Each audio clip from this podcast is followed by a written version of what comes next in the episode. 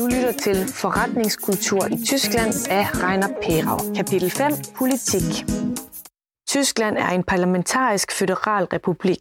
Den lovgivende forsamling i Tyskland er anderledes opbygget end den danske. Hvor Danmark har et etkammersystem, har Tyskland på grund af sin føderale struktur et tokammersystem. Det politiske system. Det tyske politiske system er bygget op omkring den tyske grundlov, Grundgesetz, som definerer Tyskland som demokrati, forbundsstat, velfærdssamfund og retsstat. De enkelte delstater spiller en meget aktiv rolle i tysk politik, og til forskel fra det danske system består det lovgivende system i Tyskland af to kamre. Det nationale forbundsdag, Bundestag, og delstaternes forbundsråd, Bundesrat. Forbundspræsidenten, Bundespræsident, er Tysklands statsoverhoved, som dog hovedsageligt varetager repræsentative opgaver. Præsidenten udnævner forbundskansleren, Bundeskansler, og udfærdiger lovene. Men det er forbundskansleren, som bestemmer den politiske linje og leder regeringen.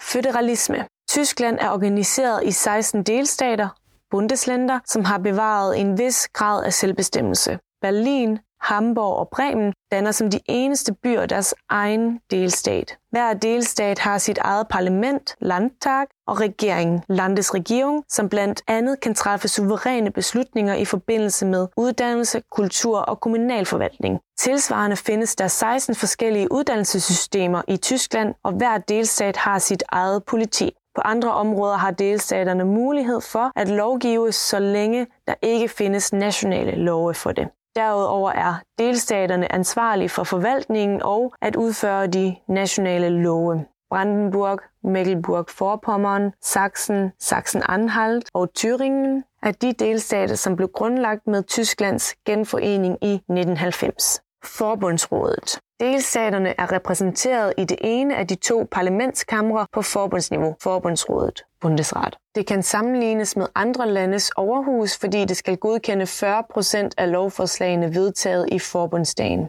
Forbundsrådet repræsenterer delstaterne på forbundsniveau. Forbundsrådet består af 69 repræsentanter fra delstaternes regeringer. Hver delstat har mindst tre indirekte valgte repræsentanter, de mere folkerige delstater op til seks. Der afholdes ikke valg til forbundsrådet. Medlemmerne består af repræsentanter fra delstaternes regeringer, og valgene på delstatsniveau influerer dermed indirekte på sammensætningen af medlemmer i forbundsrådet. Forbundsrådets opgave er at medvirke i lovgivningsprocessen. Dermed har regeringssammensætningen i de enkelte delstater også en indflydelse på forbundsregeringens muligheder for at vedtage sine lovforslag, fordi delstatsregeringerne i forbundsrådet kan blokere lovgivningen vedtaget af forbundsdagen.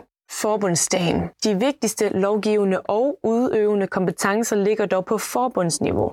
Forbundsdagen beskæftiger sig med lovgivningen, vælger kansleren, kontrollerer regeringen og politiet, såvel som militæret og statsbudgettet. Forbundsdagen har mindst 598 medlemmer. Dertil kommer tillægs- og kompensationsmandater, som opstår på grund af et komplekst valgsystem med to stemmer, der er en blanding af et flertals- og proportionelt valgsystem.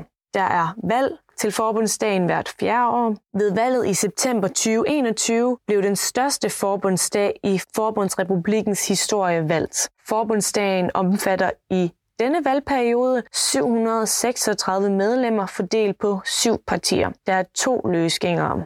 Det tyske partispektrum. Til forskel fra Danmark er det ikke almindeligt, at tyske partier danner en mindretalsregering. Det har længe været sådan, at et af de to store folkepartier, altså Socialdemokraterne SPD eller Kristendemokraterne CDU eller CSU, indgår koalition med et af de mindre partier, som regel med Tysklands liberale parti FDP eller De Grønne, De Grønne. Partiet CSU er CDU's søsterparti, som udelukkende opererer i delstaten Bayern. CDU findes således slet ikke i Bayern. Det tyske partisystem har længe været meget stabilt. Mellem 1949 og 2016 er det kun de grønne og socialisterne, der lykkedes med at etablere sig som nye partier på forbundsniveau. Udover de fem traditionelle partier har forskellige mindre partier kun været repræsenteret i delstaternes parlamenter. Det er imidlertid blevet sværere for folkepartierne at overbevise borgerne om deres politik. Der foregår en vælgervandring til mindre partier, hvilket forhindrer, at der dannes flertal på den traditionelle måde. En spærregrænse på 5% forhindrer dog, at meget små partier kommer ind i forbundsdagen. Lige nu peger udviklingen i den retning, at det fremover er tre partier, der kommer til at indgå regeringskoalitioner, fordi topartikoalitioner ikke længere opnår et flertal.